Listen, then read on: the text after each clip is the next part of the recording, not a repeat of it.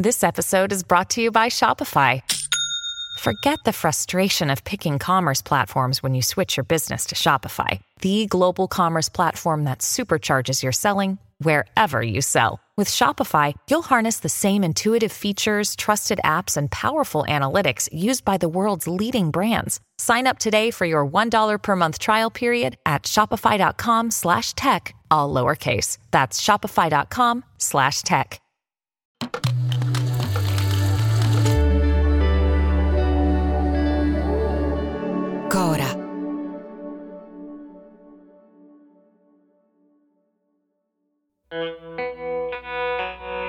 Um, hi, everybody. My name is Rob Flaherty. I'm the Director of Digital Strategy here at the White House. Um, thank you all for hopping on uh, on this call. Siamo a marzo del 2022, più o meno un anno fa, e quella che state ascoltando è la registrazione di una Zoom call molto particolare organizzata dalla Casa Bianca. Um, obviously, we value the work you all are, are doing informing um, your followers uh, of uh, Ci sono alcuni funzionari del Consiglio di sicurezza nazionale, Jem Psaki, la portavoce del governo Biden, e una trentina tra i maggiori influencer americani di TikTok. Ad esempio c'è Marcus Di Paola, quasi 4 milioni di follower, che usa il suo profilo come una specie di canale dedicato alle breaking news.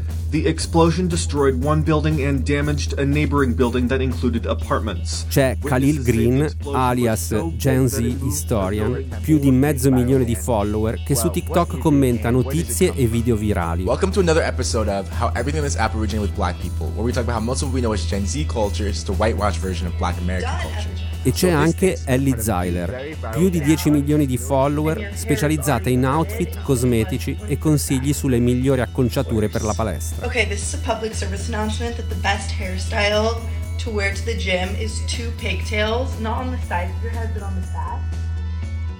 La chiamata raccolta dei TikTokers per la Casa Bianca ha un obiettivo strategico. We are here uh, to talk about Uh, uh. Coinvolgere giovani seguitissimi sui social network per veicolare contenuti e informazioni sulla guerra in Ucraina, provenienti dal governo americano. Cioè trovare un canale diretto con una fetta di opinione pubblica che non segue i media tradizionali, ma a cui la Casa Bianca vuole dire che gli Stati Uniti fanno bene a sostenere l'Ucraina, che la Russia è una minaccia per tutti e che questa guerra lontana ci riguarda tutti anche voi che state su TikTok. The president of Russia is trying to scare us by putting tactical nuclear weapons in the country of Belarus, the country from which he did part of his invasion of Ukraine. E qui c'è il primo dei tanti paradossi che racconteremo in questa puntata. Quei funzionari che parlano ai TikToker, sul loro telefono TikTok non ce l'hanno e non ce lo possono avere, perché negli Stati Uniti agli impiegati del governo è vietato usare TikTok. È una questione di sicurezza nazionale. Da un lato, la Casa Bianca considerava TikTok fondamentale per veicolare certi messaggi, per l'enorme diffusione che il social ha nel pubblico americano. Dall'altro ha paura che TikTok, che è un social network ideato in Cina, fondato in Cina e di proprietà di un'azienda cinese, possa diventare uno strumento a disposizione del Partito Comunista cinese per influenzare l'opinione pubblica americana. E non uno strumento qualsiasi, negli Stati Uniti l'anno scorso TikTok ha registrato più visite del sito di Google e più minuti di visualizzazione di quanti ne abbia fatti YouTube. Facebook ha impiegato quasi 9 anni per raggiungere un miliardo di utenti. TikTok lo ha fatto in 5. Tutto questo è ancora più straordinario considerando che TikTok è un prodotto del più grande rivale geopolitico di Washington, cioè la Cina.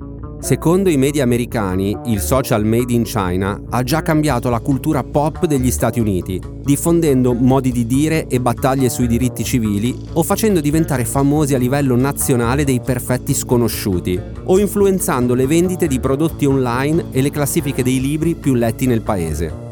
Le aziende americane hanno messo su TikTok miliardi di dollari di pubblicità proprio perché hanno capito che TikTok in qualsiasi momento può trasformare anche un prodotto vecchio di decenni in un prodotto must have, che bisogna assolutamente avere. Solo che la provenienza cinese di TikTok è un dettaglio che in termini politici e di sicurezza nazionale pesa tantissimo e quindi, soprattutto nell'ultimo anno, il fenomeno TikTok per il governo americano è diventato un problema bello grosso. The committee will come to order. Before I begin, I'd like to take a moment to address the guest in the audience. Il 23 marzo scorso il CEO di TikTok, Shou Tzu Chow, si è presentato davanti al Congresso degli Stati Uniti. In teoria doveva rispondere ad alcune domande sulla raccolta dei dati e sulla sicurezza dell'app. In realtà aveva di fronte a sé una missione impossibile, convincere la politica americana a cambiare idea su TikTok. L'accoglienza non è stata delle più calorose. TikTok surveils us all. And the Chinese Communist Party is able to use this as a tool to manipulate America as a whole. L'intervento di apertura lo fa la deputata Rogers, repubblicana, che prima ancora di aprire le domande dice che TikTok ci sta sorvegliando tutti e il Partito Comunista Cinese lo sta usando come uno strumento per manipolare gli Stati Uniti. We do not trust TikTok will ever embrace American values. TikTok non rispetterà mai i valori americani di libertà, diritti umani e innovazione, dice Rogers. E quindi la strada è una sola. La vostra piattaforma deve essere messa fuori legge. Insomma, a livello globale TikTok è sicuramente il fenomeno social più dirompente degli ultimi anni. Ed è anche la dimostrazione che il sistema Cina, se così vogliamo chiamarlo, ha raggiunto in tempi record una maturità tecnologica e sociale impensabile, dentro e fuori i confini della Repubblica Popolare. Ma più grande è il successo, più grande è l'attenzione delle istituzioni. E questo non vale solo negli Stati Uniti, dove esiste una diffidenza piuttosto diffusa nei confronti delle piattaforme social in generale. Vale anche in Cina, anche se per motivi diversi da quelli occidentali. È il paradosso di TikTok, un social troppo cinese per gli americani e troppo americano per i cinesi. Sono Simone Pieranni e questo è Altri Orienti, un podcast di Cora Media. Ogni settimana vi raccontiamo cosa succede in Asia e come cambia un continente che determinerà anche il nostro futuro.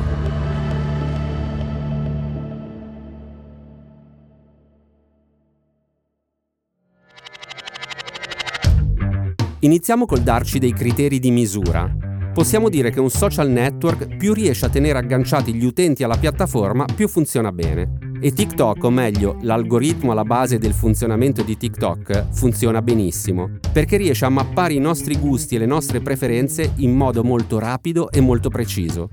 Mappare ciò che ci piace e riproporci qualcosa di simile, che probabilmente può continuare a piacerci, è fondamentalmente la base degli algoritmi di tutti i social, Facebook, Instagram, Twitter, tutti. Solo che quello di TikTok lo fa meglio degli altri.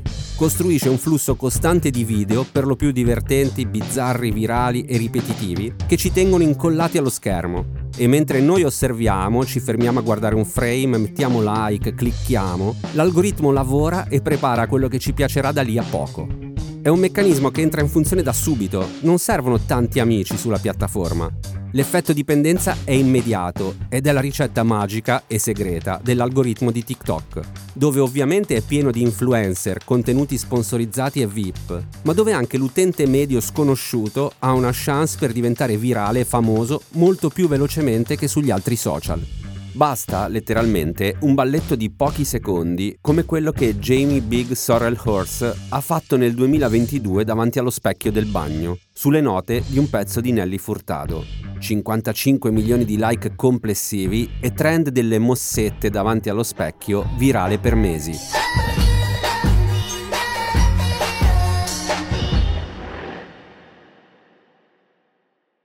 La storia di TikTok inizia il 25 dicembre del 2010, quando un programmatore cinese di 27 anni, Zhang Yiming, entra nel suo profilo personale di un social cinese molto simile a Goodreads per postare la recensione di un film americano che ha appena finito di vedere.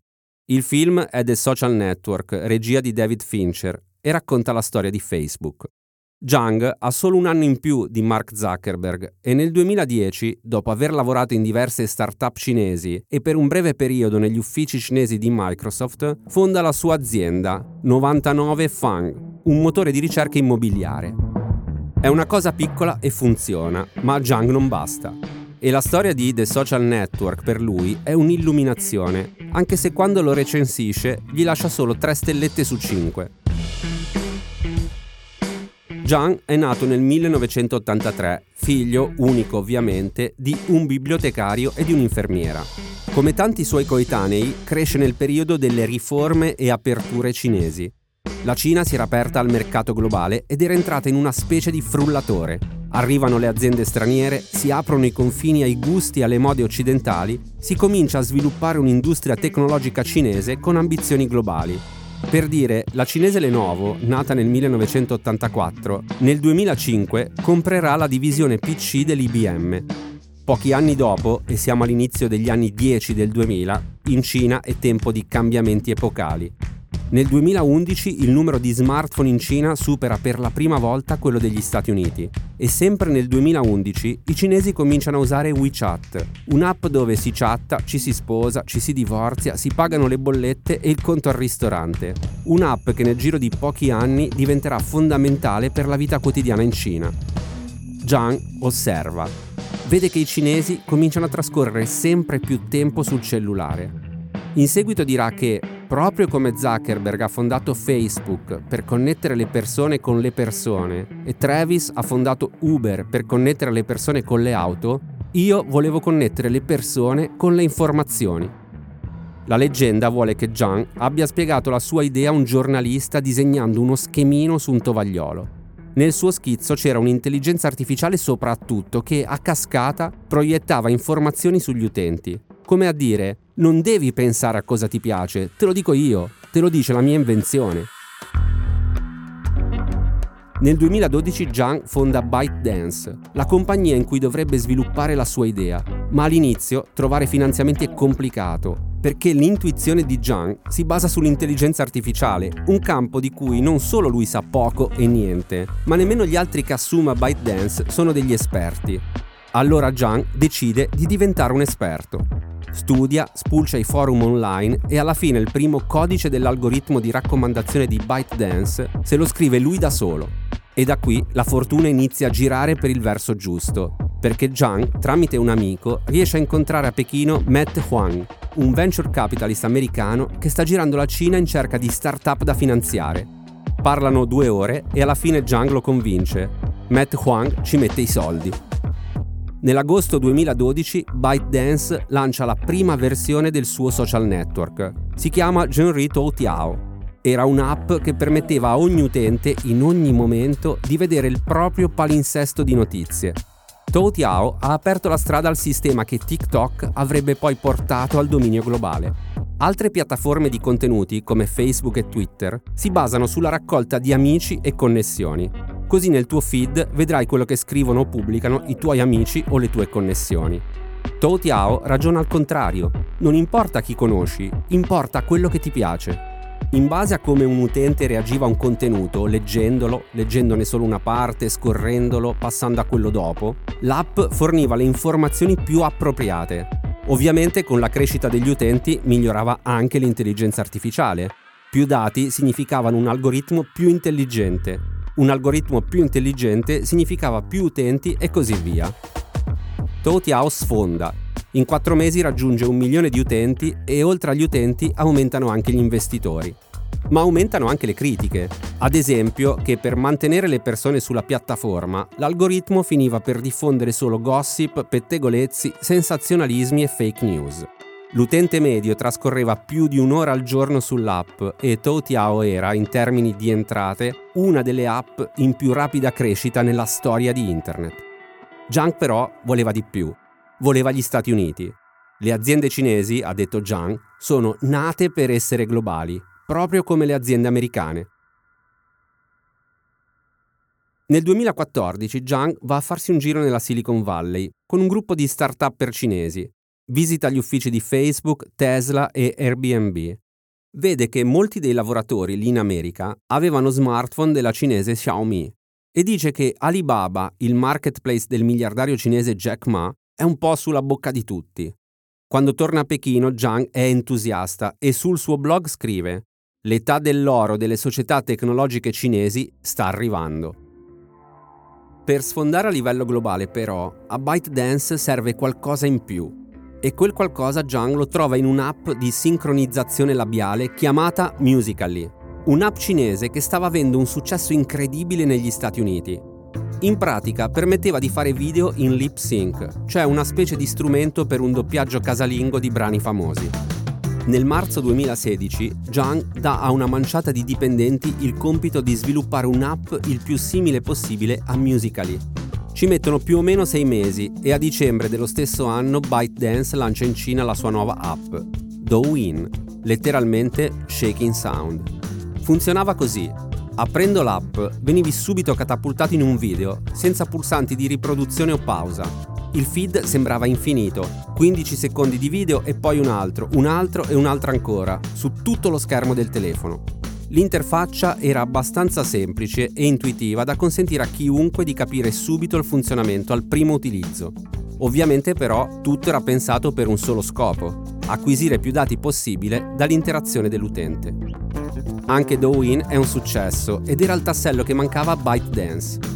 I guadagni di Douyin, ByteDance riesce a comprarsi Musical.ly, l'app che andava forte in America, ed è pronta a lanciarsi nel mercato americano con un'app nuova, in pratica la versione internazionale di Douyin. E TikTok sembrava il nome ideale, comprensibile ovunque, per niente cinese, poteva essere pronunciato più o meno allo stesso modo in tutto il mondo. Quindi, dice Zhang, chiamiamolo TikTok. Ricapitolando, l'app che noi conosciamo come TikTok esiste in tutto il mondo, solo che fuori dalla Cina si chiama TikTok, mentre in Cina ha mantenuto il nome originale Douyin. All'apparenza sembrano due app identiche, solo con un nome diverso, ma le cose sono un po' più complicate di così. Ce lo spiega Lucrezia Goldin, esperta di social media in Cina e giornalista di China Files.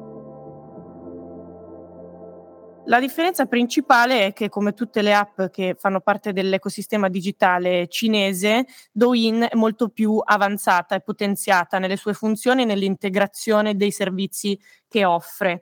A livello di accessibilità è disponibile solo all'interno della Repubblica Popolare Cinese come numeri gli utenti attivi ogni mese si aggirano attorno ai 730 milioni di utenti contro l'un miliardo di utenti attivi per TikTok, però stiamo parlando di utenti attivi in un solo paese contro l'utenza di tutto il resto del mondo. A livello di contenuti invece proprio perché c'è questa esclusione di accessibilità anche a livello di contenuti le due app si escludono l'un l'altra e quindi quello che troviamo su Douyin è molto diverso rispetto a quello che c'è su TikTok. Questo anche perché dovendosi muovere l'app all'interno di quelli che sono i confini del sovranismo digitale di Pechino, essendoci un filtro all'ingresso delle informazioni che arrivano dall'esterno, questo vale anche per i video e quindi i video che sono disponibili su Douyin sono tipicamente cinesi.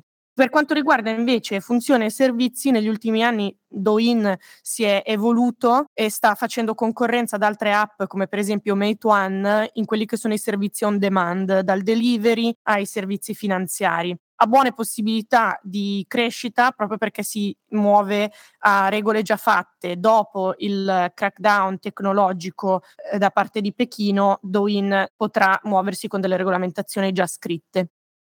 Ora dobbiamo anche dire che in Cina da due anni è in corso una furiosa campagna di rettificazione delle piattaforme.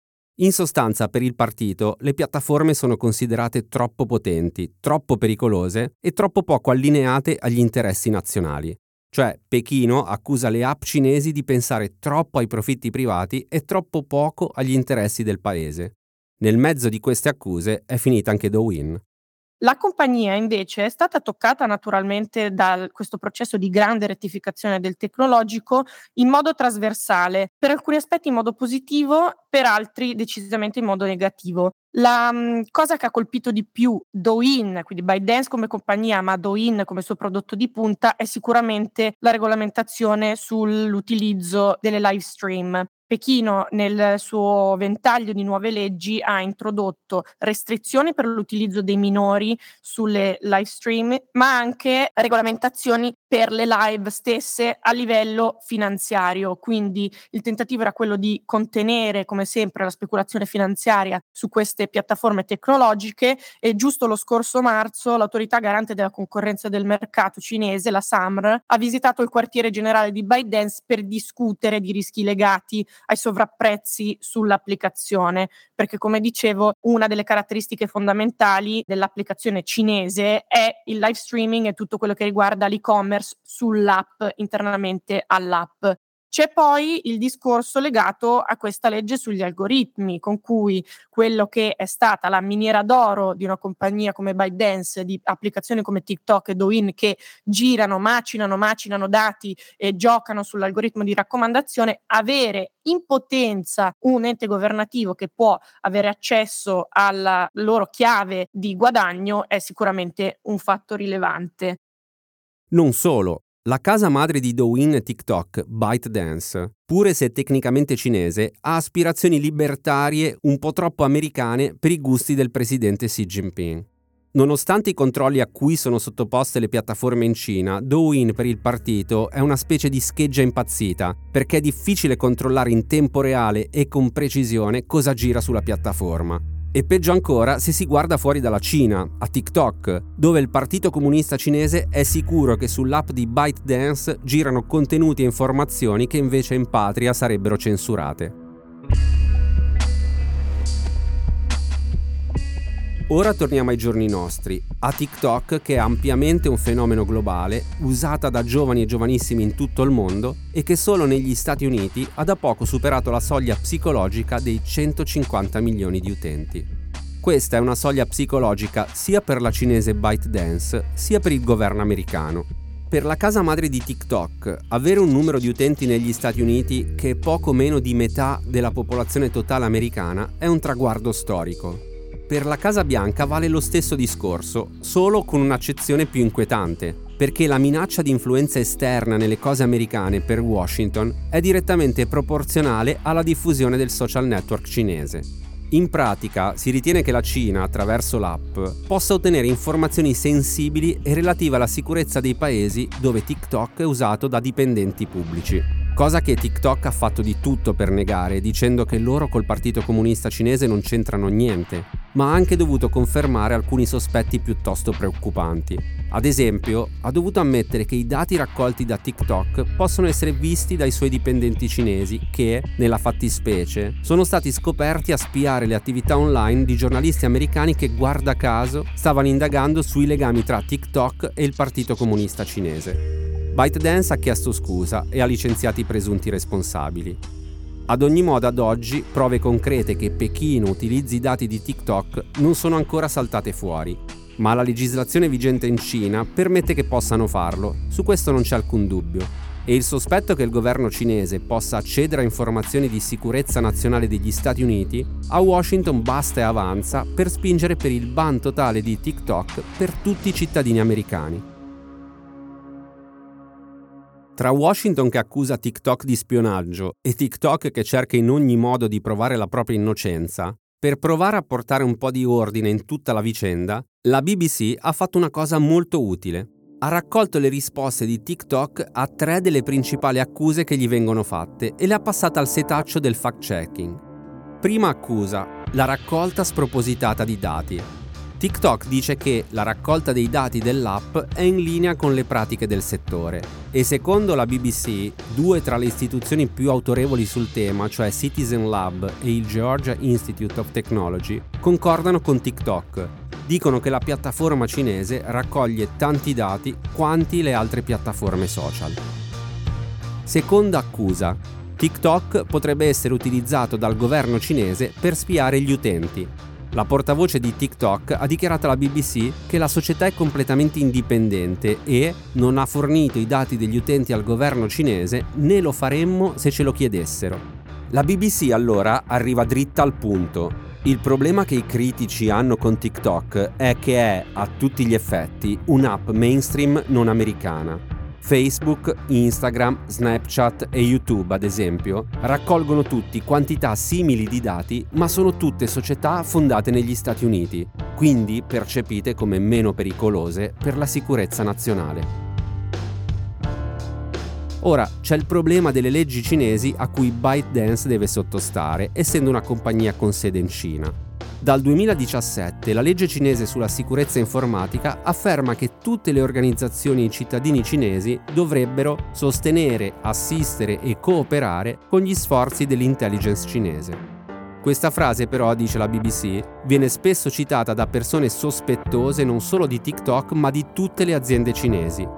Tuttavia, i ricercatori del Georgia Institute of Technology sostengono che questa frase sia estrapolata dal contesto e osservano che la legge include anche avvertimenti a tutela dei diritti degli utenti e delle società private. Terza accusa. TikTok potrebbe essere utilizzato come strumento per fare il lavaggio del cervello agli utenti americani e presentare la Cina sempre e solo in termini positivi. La portavoce di TikTok ha detto che le linee guida della community vietano la disinformazione che potrebbe causare danni alla nostra comunità o al pubblico in senso lato. E qui entriamo nell'ambito delle tesi del complotto. Il Georgia Institute of Technology dice che i suoi analisti su TikTok hanno anche cercato argomenti come l'indipendenza di Taiwan o barzellette sul presidente cinese Xi Jinping e hanno concluso che i video di tutte queste categorie possono essere facilmente trovati su TikTok. Molti sono popolari e ampiamente condivisi. Quindi l'affair TikTok va inserito in un contesto più ampio, cioè quello dello scontro a tutto campo tra Stati Uniti e Cina. Una partita che si gioca su svariati campi, dalle tariffe commerciali ai semiconduttori fino appunto al mercato delle app, dove però tra Pechino e Washington manca il fattore reciprocità. Cioè, la dirigenza cinese non deve avere paura che le app americane spino i propri utenti nella Repubblica Popolare, perché tutti i social non cinesi in Cina sono bloccati.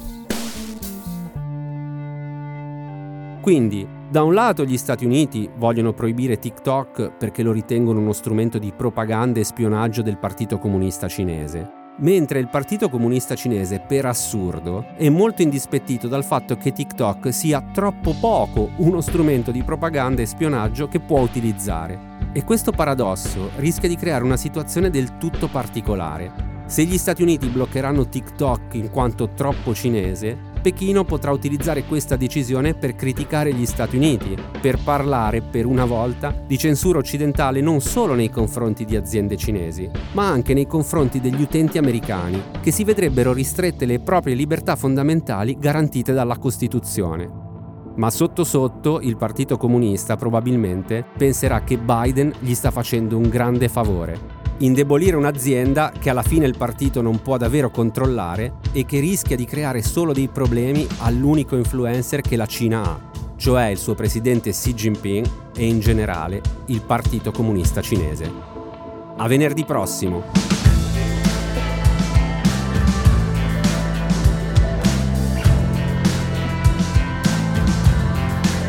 Altri Orienti è un podcast di Cora News prodotto da Cora Media, scritto da Simone Pieranni e Matteo Miavaldi. La cura editoriale è di Francesca Milano. La supervisione del suono e della musica è di Luca Micheli.